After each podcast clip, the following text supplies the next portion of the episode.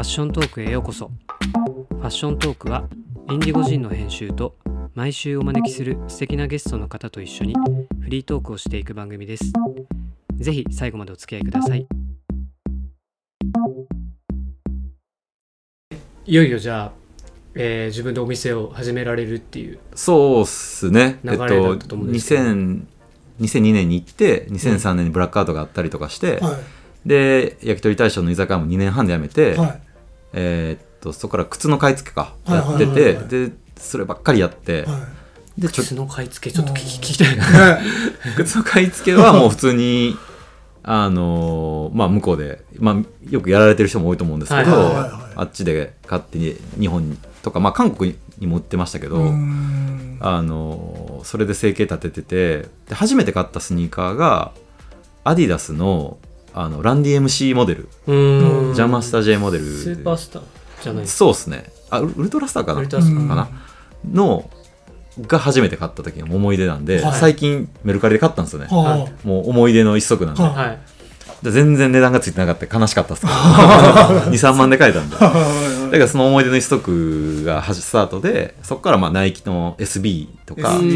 出だしだ出だしっすね。まだ日本には全然入ってきてない時そう。時ですねですよね。買えない時で。で、エアフォースワンのプエルトリコとか、ウエスウエストエンディウィンズとか、国旗が刺繍してそうそうそうそうそう。懐かしい。ぐらいの、なんか、そういうスペシャルなやつをはいはい。最初買い付けへて、ー。で、SB ですごいいっぱい買い付けして、はいはい。あとジョーダンの、リーバイスのジョーダンとか、デニムのやつ。とか、はあのーワンラブ、オールドラブみたいなやつ、えっと、うん。黄色と赤のセットのやつとかを。あれを日本でバラ売り初めてしたの僕なんですけど、黄色の方が売れないからバラ売りしてなんか日本のお店さんに提案したりとか。ででそういうのをいっぱい買い付けてで当時まだ iPhone なかった Google マップもなかったんで、はい。あの地図本の地図に、はあの自分の好きなスニーカーショップを印つけて、いはいはいはい。でイエローページってあのまあ。電話番号がいっぱい書いてあるやつ。あれのあの例えばフットロッカーに電話して、うんうん。でフットロッカーの周りのお店さんとかフットロッカーの近くに大体古典のスニーカー屋さんがあるんですよ。でそういう古典さんのスニーカー屋さんってはい結構たいっぱい買うから安くしてくれっていう交渉が可能だったんで、はいはいはい。フットロッカーとかは無理なんですけど、はいはい大手ですであの店員に「Hey, what's up?」ってこうでパチンってする時にもう20ドルまず渡して。でお金渡してはい。なんか S に入った俺に連絡くれよ絶対。っつってそれをまずこう営業というか回ってレンタカー借りて。楽しそう。であのいざじゃあなんか入ったよっていう時は行って、はでじゃあこれ100足買うからっつってもうポケットに1万ドル1万ドルの2万ドルぐらいいつも入れてて。現金で買うんですか？現金で買うんいですで現金で買うからもっと安くしろとなるほど。あー。ででチップも渡して、はいでちょっとその駐車場まで怖いからついてきてくれっつってもう黒人2人をこう横にセキュリティで抱えてあのそのあーその店の人たちそうそうそうそう。が出てきてくれて駐車場までその100足とかのスニーカーを持って行って積んで、じゃあまたねっつってまたチップ渡して いい情報あったら教えてねっつってはあ。いうのを繰り返してたって感じですね SB 出だしの頃買ったんですよ。はいはい。はいあの単の厚いのが結構衝撃的で。はうん。なんかあれは僕はゆうきさんから買ってたかもしれない。かもしれないですね。たのも本当岐阜のセレクトショップで買ったんですよね。へえ買いましたね。もう SB はほぼほぼズーヨンクダンクとかはえーっと今のシュプリームのナンバー2のカイルってやつから買ったりとか、まあ当時あの DQM っていうお店があった、デイブズクオリティミーツっていうあのお店とブランドをやってるやつがいて、はい。まあ、そこが結構イケてるピストブームの先駆けの店でもあったんですけど、はい。まあ、そこからよく仕入れてたりとかあとスタテンアイランドのあのスケボーショップから買ってたりとか、まあ、ニュージャージーも行ったし。へえだから僕ピジョンダンクとか6足7足ぐらい持ってましたね。へえあとワット・ザ・ダンクも結構持ってた。はいトリコとかすげえ欲しかったですねあのう時ん。よかったですよね、うん。今か今履きたいですよね。履きたいですね。うん。買えなくてプエルトリコが。シカゴタウンって言って赤と黒のシカゴの色のうん。エアフォースワン買って履いてったんですけど、それね学校でパクられて。あそういうぐらいだったよね。そう。あそんなでした。日本でもそんな感じでした。そういうスニーカーはもう取られる対象だったんですけど、あでもそれを学あの学ランの下に履いてるスニーカーとかパーカーのブランドがもう学校のヒエラルキーなんで。ーなるほどなるほど。なるほど なるほど。やっぱちょっといい何を？のを着ていかなきゃいけない。大事ですよね。そういうのを学生時代にねやっぱ覚えていくっていうのが大事だと思うんで。でそれやっぱり一番かっこいいやつはとりあえずフォースワン履いてうんはいはいはい。なんですけどやっぱコラボものを履きたいから、うん。プエルトリコ買えないからシカゴ買おうと思って、はい。僕ねエアフォースワンだけあまりにもリスペクトが強すぎてはい、大人になってから買おうと思ってまだ買えてないんですよねえなんでまだ履いたことないんですよ。なんでいやなんかやっぱ白のエアフォースワンってはいはいはい。いつか履こう。はい。でもいつ履こうみたいな。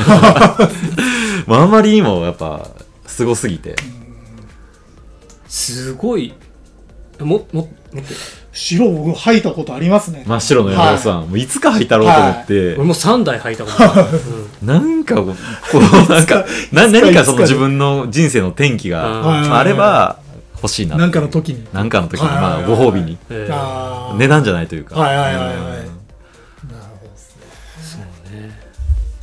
はい。すごい面白いですね。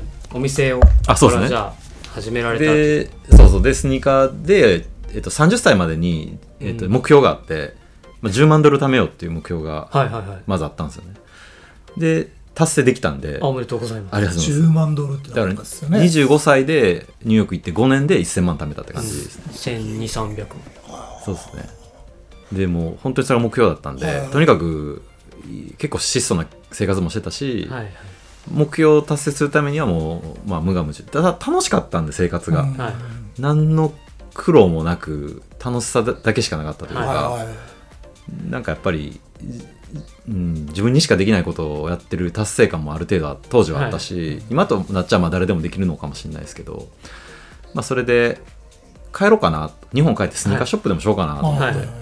まあコネクションもいろいろあったし、はい。って思ってたんですよね。でまあただその最初の話に戻るんですけどちょっと自転車も乗り始めてたはいはいはい。時期だったんででピストブームがきっかけ出て、まあ、きっかけ出たっていうよりは当時その現地はい。の雰囲気を言うと、はい。完全にピストブームはもうすでにあって、はい。えっと、ピストで速くは、えっと、走ってスキッドをしてはい。街中を走るスタイルと、はい。あとトリック。はいはいピストでトリックをする、うん。フリースタイルのトリックをするっていうのが毎週水曜日とかに BQE っていうブルックリンのあの高速道路の下でピールセッションというのが毎週毎週あったんですよね。でそこでみんなこうトリックを競ったり、はい。なんかこういろんなゲームがあってスキッドのゲームがあったりそれをみんなでやってた酒飲んで楽しもうっていうのが毎週すでにもうあった時なんですよ、ね。はいはい。でピストブームはそもそも競輪の自転車はいがあのみんな欲しがってた、うん。要はシンプルで、えっと、ギアがないからあのいろいろ触んなくてもいいし、あのパーツも少ないし自分たちで触れるし、はい。安くでいろいろできるから。日本の競輪の自転車がリスペクトされてそうですね。一番そ競の輪って英語でもう競輪？競輪です、へですえうん。あの中野さんとかのやつね。もう神ですね。神ですよね。神ですね、はい中野浩一はもうは神です中野浩一アデランス。あアデランス。ね。筋肉マンにも出てくる。えそうなんですか？え違いましたっけ？わかんないわかんないです。はい。まあでも神ですよあの十何連勝したから世界大会で。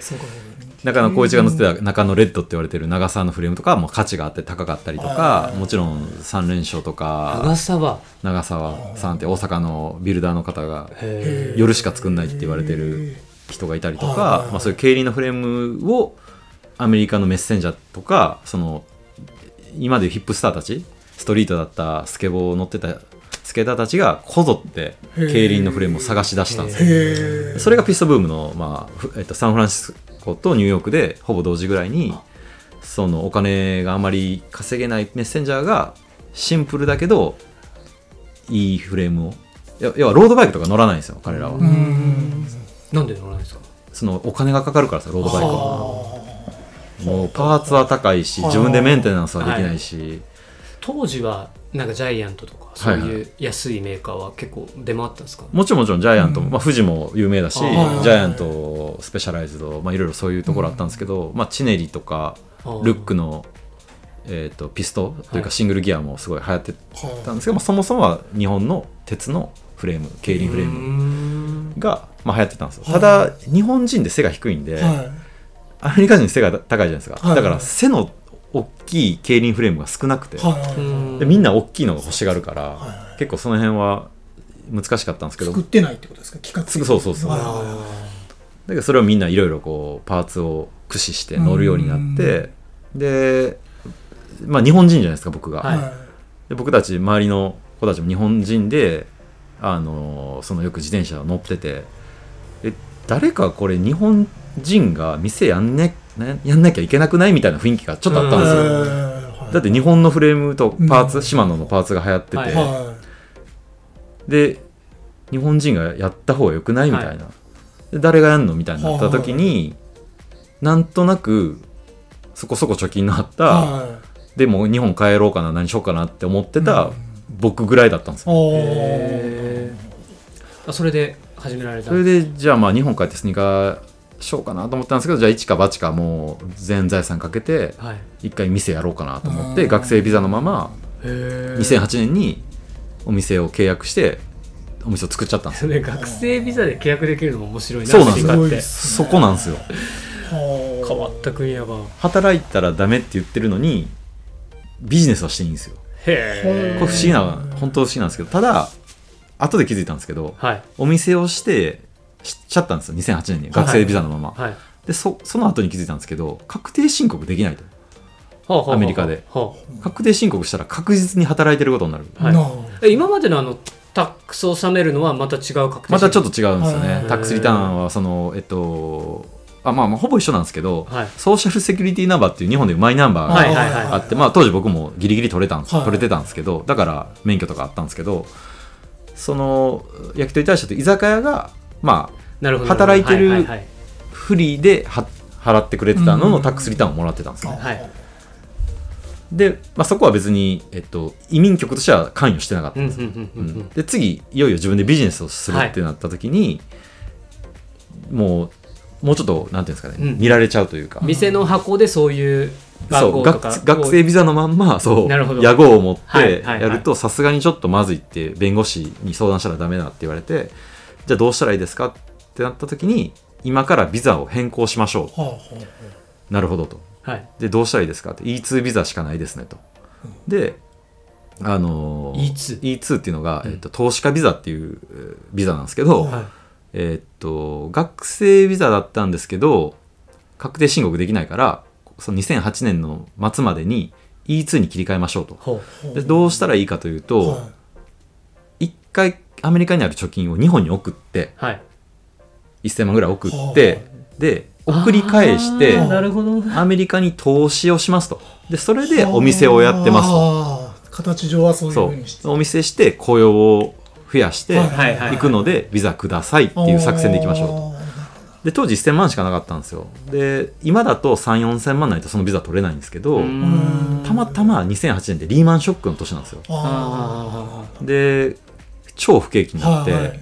もうどんなビジネスでもいいからやってくれる人を大歓迎みたいなちょうど年だったんあタイミングよタイミングがもうそうなんですよ、それがなかったらビザ取れてなかったんですけどですね。へー。で日本には帰れなかったんですよ。ビザの更新中なんで、はい。だから親に電話して今から1000万送るからで委任状も書くから、は俺の銀行に行って姫路のみ三井住友行って当時桜銀行かな。はい。行って委任状持って行って、もう一回アメリカに送り返してくれっつって。何言ってんのって言われて。怪しいものすごい話ですよねそれ。確か振り込め詐欺じゃないというか何なのみたいな。分かったみたいな。もうそれがないと俺はダメだからって親に電話して銀行に行ってもらって、はい。でなんかうまいこと海外送金やからいろいろいきなり1000万送るって難しいじゃないですか、まあそうでなんだで僕も電話変わっていやはい。こういう事情でとかっつってなんとか送ってもらって、はでそれをもとにえっと一旦アメリカ国内ではビザが下りたんですよ、ただちゃんとしたか、えっと、にアメリカから外に出るビザっていうのは5年は待ってくださいって弁護士に言われたんですよ。うんうんえちゃん出れないんですか？じゃあそう出れなかったんですよ。ちょう要はそのチャリコ NICLLC っていう会社だったんですけど、はいはい。その会社で利益を出して、はい。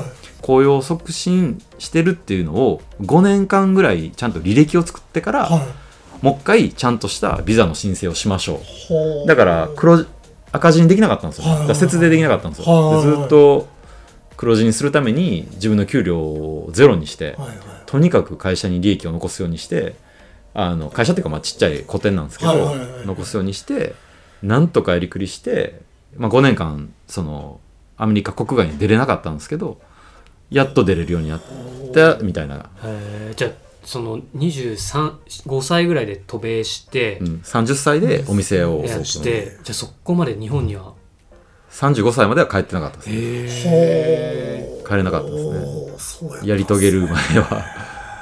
すごいな。でか帰ってきたら浦島太郎じゃない浦島太郎でしたよ。そうなんですよねもう気が狂いそうでしたね。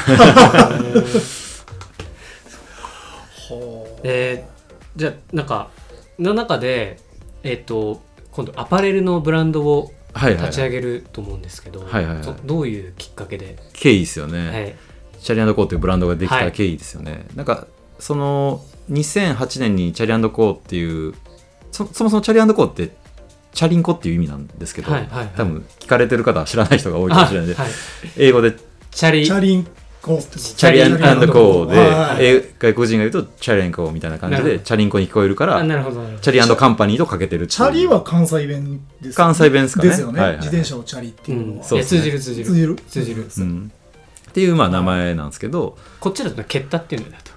そうらしいですね。中部地方あんま聞かない。聞かんすね。チャリとケッタは通じるはいそう。えっ、と何の話でしたっけ？当時はじゃあチャリンコ。パーツをあ扱っあこあそうだ。えっとそうそう。自転車をもはい。組めるパーツショップみたいな感じそうですそうです。ねもうあのレンガの壁に、はい。上にえっとお店入って左側にこうフレームが並んでて、はいはい。で、えっと、右にはパーツがいっぱい飾ってあって、まあでも最初ははい。本当に日本から知り合いの知り合いを伝って買った競輪フレームをちょっと置いたりとか、はいむアメリカの現地の仕入れ先なかったんで、はいはい他の自転車屋行って商品見てその裏にあるステッカーとか見て仕入れ先を探って電話して仕入れ先を確保していって、はいはい。最初はライトから入れたりとか、へあのー、ユーロック入れたりとかそういうとこからスタートしたんですけど最初はから何にもなかった。空っぽの店だったんですけど、まあどんどんそれがうまいこといきだしてで、えっと、ショップティーって絶対作るじゃないですか、スケートショップでもどこでも。でショップティーっていうのは、まあ、ある程度作ってたんですよね。はいでまあそういう T シャツはもともとあったんですけど、あのーお店にはやっぱすごいストリート系の各スケートショップの店員さんとか、うんうん。マッシュのメンバーとか、はいはいはいあの有名人も来るし、うん。あの来てた中で一人当時僕スティーブン・アランっていうブランドが結構好きだったんですよ、はいはいはい。今も好きなんですけど。でスティーブン・アランの生産管理やってる白人のクリスってやつがうん。もう毎日のように仕事帰りに寄ってくれてて、えでうちで自転車組んでくれたりとかしてて。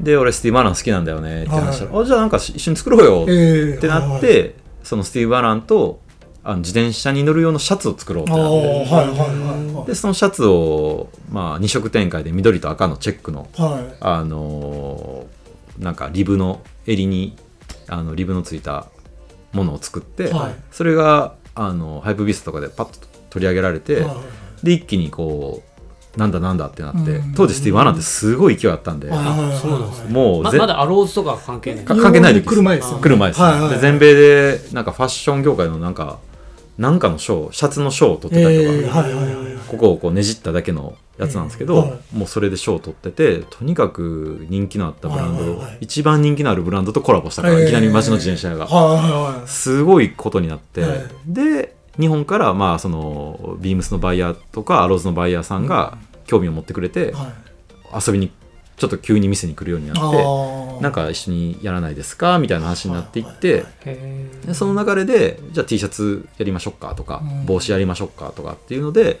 もうちょっと本格的に作り出していったのが最初のきっかけですね。じゃあ店頭に置いてるものと日本向けのそういうセレクトの別注みたいなのも同時にこうやられていったそうですね、はいはい。わからないままなんかやりたいことをややらせてもらってて、はいはいはい。うん、なるほえー、なんか思い出に残ってる商品とかコラボとかプロダクトってありますか？そうですね、まあ、結構アーティストとのコラボっていうのが、まあチャレンジコーってその当初からはじ、はい。やってるんですけども、どはい。あのまあ、ニューヨークにいるアーティストとコラボをずっとしてきててで最初の方はその Stash とか、まあ、グラフィティグラフィティのレジェンドの Stash とかもちろん今も仲いいですけど、はい。ロースターとかはやってるしあとハイ Hypebeast と Brooklyn Machine Works と,、えー、と Mountain Dew と CHARI&CO でコラボしたこともあるし、あのーそうですね。あと今日着てるこのフォトティーなんかは、はい。あの BMX のレジェンドライダーなんですけど、はい。えっと、エドウィン・デラロサっていう、まあうん。ストリートの方ですごい今レジェンドの黒人のあのライダーがいるんですけど、はいはい。彼の撮ったフォトティーえー。をやってたりとか、はいはいはい。まあ、お店に来てくれてたお客さんとの仕事がほぼほぼ多かお店ったというか。を通してじゃあそういう人と話して何かコラボしようよとかっていうのをっていくって感じですね。うん。いいっすよね。ほとんどそれですね。はいはいはいはい、はい。うん。いやいやなんか後藤さんそういうなんかあの日本人だとキネさんとかもすごいあはい。早くから、早くになんかやられてたイメージがあって、はいはいはい。なんかどういうふうにアンテナ張られてたのかとかっていうのを。アンテナは、うん。まあ張ってはないんですけはど、知り合っうんとまあ最初めぐる山口くんってわかりますか？あわかりますわかります、はい。めぐる山口くんに最初紹介してもらったんですけど、はいはいはい。そもそも、まあ、日本人とのコラボっていうと多分めぐる山口くんが最初なのかな、はいはいはい。多分67年ぐらい前にチャレコーチャレコーってあのレーシングチーム持ってたんでああはい、あのースポンサーみたいな。スポンサーというか、そうですチームを持ってたんで、そのチームのサイクリングジャージをデザインしてもらったんです。あそういうそっからなんですね、で最初そのそもそもきねくんの前にあのめぐるくんと出会ってて、はいはいでめぐるくんは僕お店のバックヤードで、そまあ、ずっとバーベキューやってたんですけど、はいはいはい。家でもバーベキューやってるし、お店のバックヤードでもずっとバーベキューやってたんですけど、はいはいそのバックヤードにあの、まあ、仲のいい友達がいっぱいいて、そのうちの、まあ、コウスケっていうあの今もアメリカにニューヨークにずっといるやつがいて、はい。まあ、彼が最初紹介してくれて、はい。でめぐるくんがまだ全然ね有名でもない時にうん。iPad をパッと持ってきて、あ僕こういうアートやってるんですよ、はい。見し見見してくれて、はい。その時にうわこれはすごいなとえー。率直に思って、はい。じゃあぜひサイクリングジャージ一緒にやんないっていうようなうん。多分話させてもらって、でサイクリングジャージとかあと刺繍でスウェット作ったりとかはやらせてもらって、その時全然めぐるくんも言い方悪いですけど有名じゃなくて、はでなんかいろいろこうインスタ投げ方とか相談乗ったりといか、はい。一緒にあのそれこそバーベキューを毎週毎週やって、はい。でその時に日本から知り合いのアーティスト来てるんで紹介しますよって言われたのがきねくんできねくんも僕のさっきお見せしたあのベランダであの最初バーベキューして、うん。で見せてもらったら、はあ女の子の絵を描いてて、はああこれもめちゃくちゃいいなと思って、ちょっと T シャツ一緒にやんないっていう話でいいですよっていう話してでそれきねくんとコラボしたのが多分56年前だと思うんですけど、コラボして、はい。T シャツしてで4枚だけキャンバスのアートも作ってもらったんですよ、はいはいはい。チャレンドコーって帽子に書いた入った帽子をかぶ女の子がかぶってるそうそう、はいでそれをビームスのビームスティの原宿であのチャレンドコーのイベントがあったんですよ、はい。そのイベントはキネ君とのイベントじゃなくて、はい。えっとバートンの専属フォトグラファーであるブロッドフォトっていうフォトグラファーとチェレンド・コーがニューヨークのシーンを切り取った本を出そうっつって本を出したことがあるんですよ、その本を出した時に MD 的にビームスティが全部埋まんないからじゃあキネ君のアートとか T シャツもちょっと置こっかぐらいのはい。はいノリだったんですよ、ね。はい。でその時に4枚だけキャンバスを書いてもらってはい。3万円で売ってたんですよ、はあで僕まあイベントが終わってから後で残ってたら買おうと思って。で一応まあ売れ売れたんですよ、はい。でまあよかったなと思ってたんですけど今その後売ったら800万ぐらいになるで。すよね。それねなるほど僕メルカリで見ました。あのねポスターじゃないですか。あポスターでしたっけ？多分。原原版ってことですもんね。原あげそうそうそう、ポスターはその関係者に配ったポスターが、まあ、あるんですけどそのキャンバス？うん。キャンバスはこれぐらいのちっちゃい大きさで4枚だけ作ってもらってたんですよ当時。超レアですよね4枚のうち、まあ、2人は持ってる人は知ってるんですけど、はい。あと2人は誰が持ってるか僕も分かんああなくて。そうなんですね。いやーすごいですねアートの世界。そうですね。確でもキネ君はもうすごい高額でななっちゃったしそ、ね。のまあ売り買いするとしたらね、はいはいはい。なっちゃったんですけどやっぱりそのめぐる君もあの有名になって今や日本でいろんなところで書いてるし、はいはいはいはい。すごい有名になって、トヨタの CM もやってるし今、はいはいはいはい。えいやすげえっすよね。大丈夫？なんか今後のそのアーティストコラボみたいなのとかもあるんですか？予定というか。あまあアーティストコラボはは常々チャイナンドコードとしてはもうそのオープン当時からやってきてるものなのいで、はいはいはい。あの引き続きうん。やっていってますね、まあ、今ちょうどジュン・オソンさんというあの日本の鎌倉の方とコラボさせていただいてて、で先シーズンは花井祐介さんとはいはいはい。はいコラボしてて、はい。で花井さんとかニューヨーク来た時に3日3晩一緒に遊んで、えで最後 JFK に僕は車で運転して送る時に遅れそうになってちょっと怒られ怒られたというか イライラされたりとか。まあいろいろあったんですよ。そういうのがあって仲良かったから、はいはいはいまあまあコラボ承諾していただいたりとかはいはいはいはいあってとか。やっぱり、うん、そういうつながりは大事だしっていうのはありますね。どはいはいはい。はい。じゃあえっ、とニューヨークのそのチャリコのお店はえっ、と今は閉じちゃってるんですよね。そうですね。何年？そうですか。うん。いつ帰ってこられてなんで帰ってこられ、えってと、2008年にオープンして、はい。まあ、10年契約だったんですお店自体がね、えその店舗契約が。はいはで、まあ、10年やったら続けるかやめようか悩もうかなってうん。始める当初は思ってて。で実際、まあ、11年間やったんですけど、はい。はいあのまあ、10年やってあの、まあ、向こうで結婚して子供もできたんで、うんあ子育てはちょっと日本でしたいなってあー。で基礎言語は、まあ、英語を喋った方がもちろんいいんですけど基礎言語はやっぱり日本語？日本語ってめちゃくちゃマイノリティな言語で将来必要はないかもしれないんですけどやっぱりなんかやっぱりルーツがあるんで、はい。自分の、はいはいそこは僕も大人になってから英語を勉強してなんとかなったしまあ後でも英語はできると。日本語は後ですな？めちゃくちゃ大変だからあの、まあ、基礎言語は日本と日本のカルチャーをしっかり勉強してもらって欧米のカルチャーは後でもいいんじゃないかと、うん。僕の経験上、はいはいはい。でどっちが優れてるとかじゃなくて、はいはい入る順番は日本のカルチャーは先の方がいいような気がして。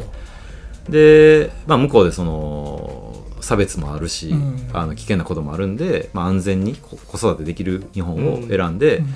じゃあその妻と相談して帰ろっかと。はい。で僕も10年以上あのお店をやってやり遂げた、まあはい自分の夢は叶ったんで、うん。ニューヨークで10年、まあ、お店をやるって、まあ、一つの夢だったし叶叶えたんではい。それ以上続けていく、なくてもいいんじゃないかと、はい。やりきったっていうのもあったんでじゃあ、えーと帰る準備にもまあ1年ぐらいかかったんで、はい。えっと、2018年ぐらいに決めたんで2人目が生まれて、まあ、2019年にあの帰ろっかってなって、はいはい。じゃあ2019年の年末に帰ろっかっつって。はい。はいう感じで2019年の8月に店を閉じて、はい。まあ、そこから帰宅の帰国の準備して19年の年末12月に帰って。じゃあコロナのもう直前ですね。本当に直前。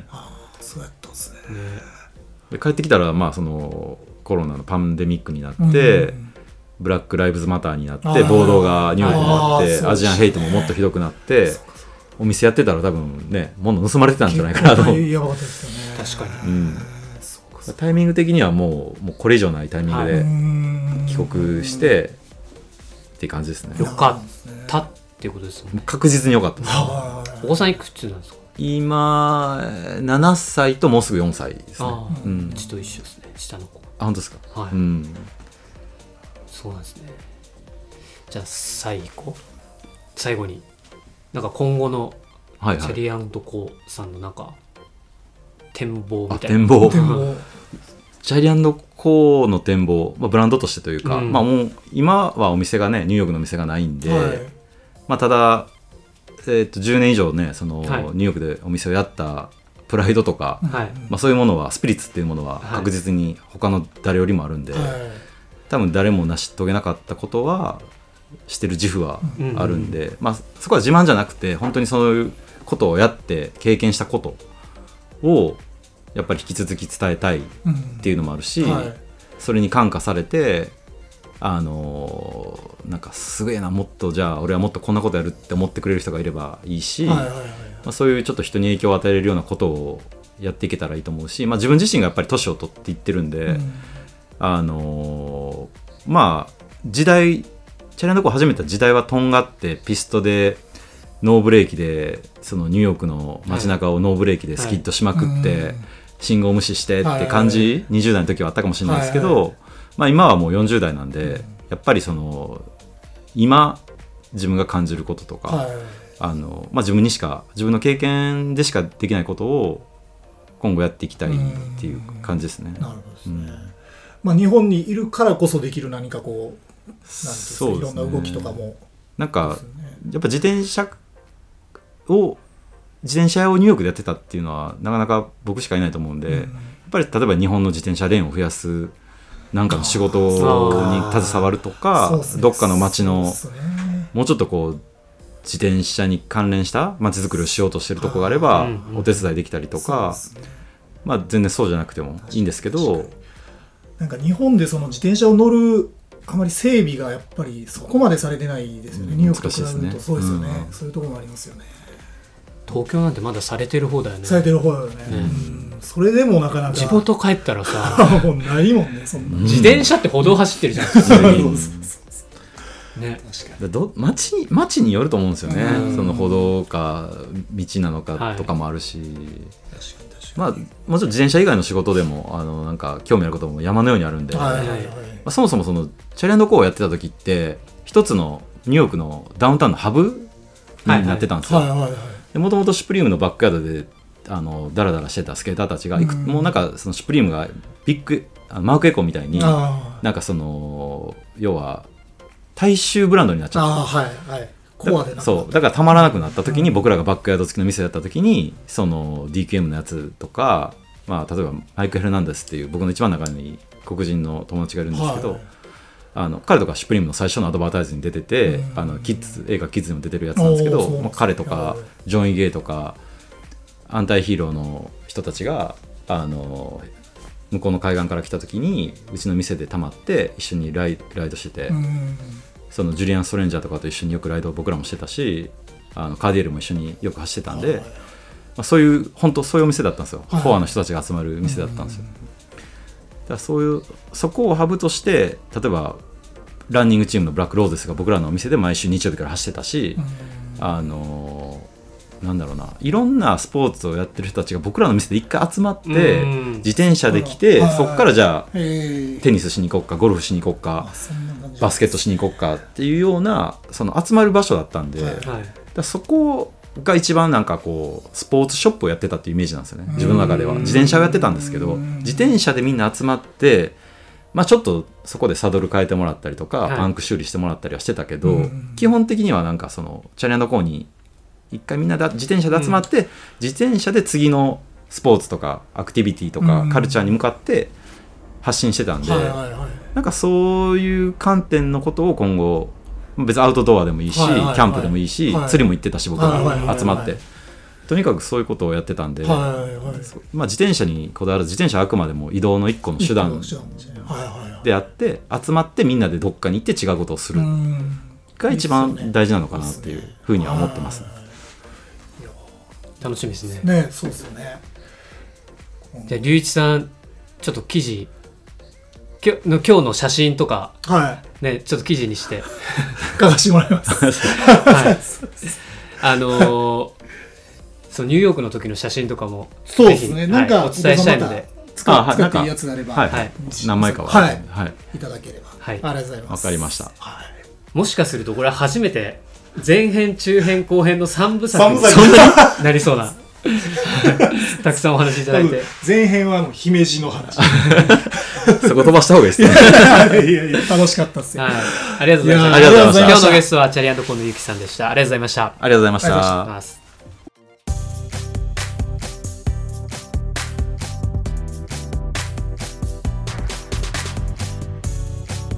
ファッショントークは Apple、Spotify、Anchor、Google 各ポッドキャストプラットフォームで配信中です。サブスクライブお願いします。ウェブマガジンインディゴジンも合わせてお願いします。最新情報はインスタグラムをご覧ください。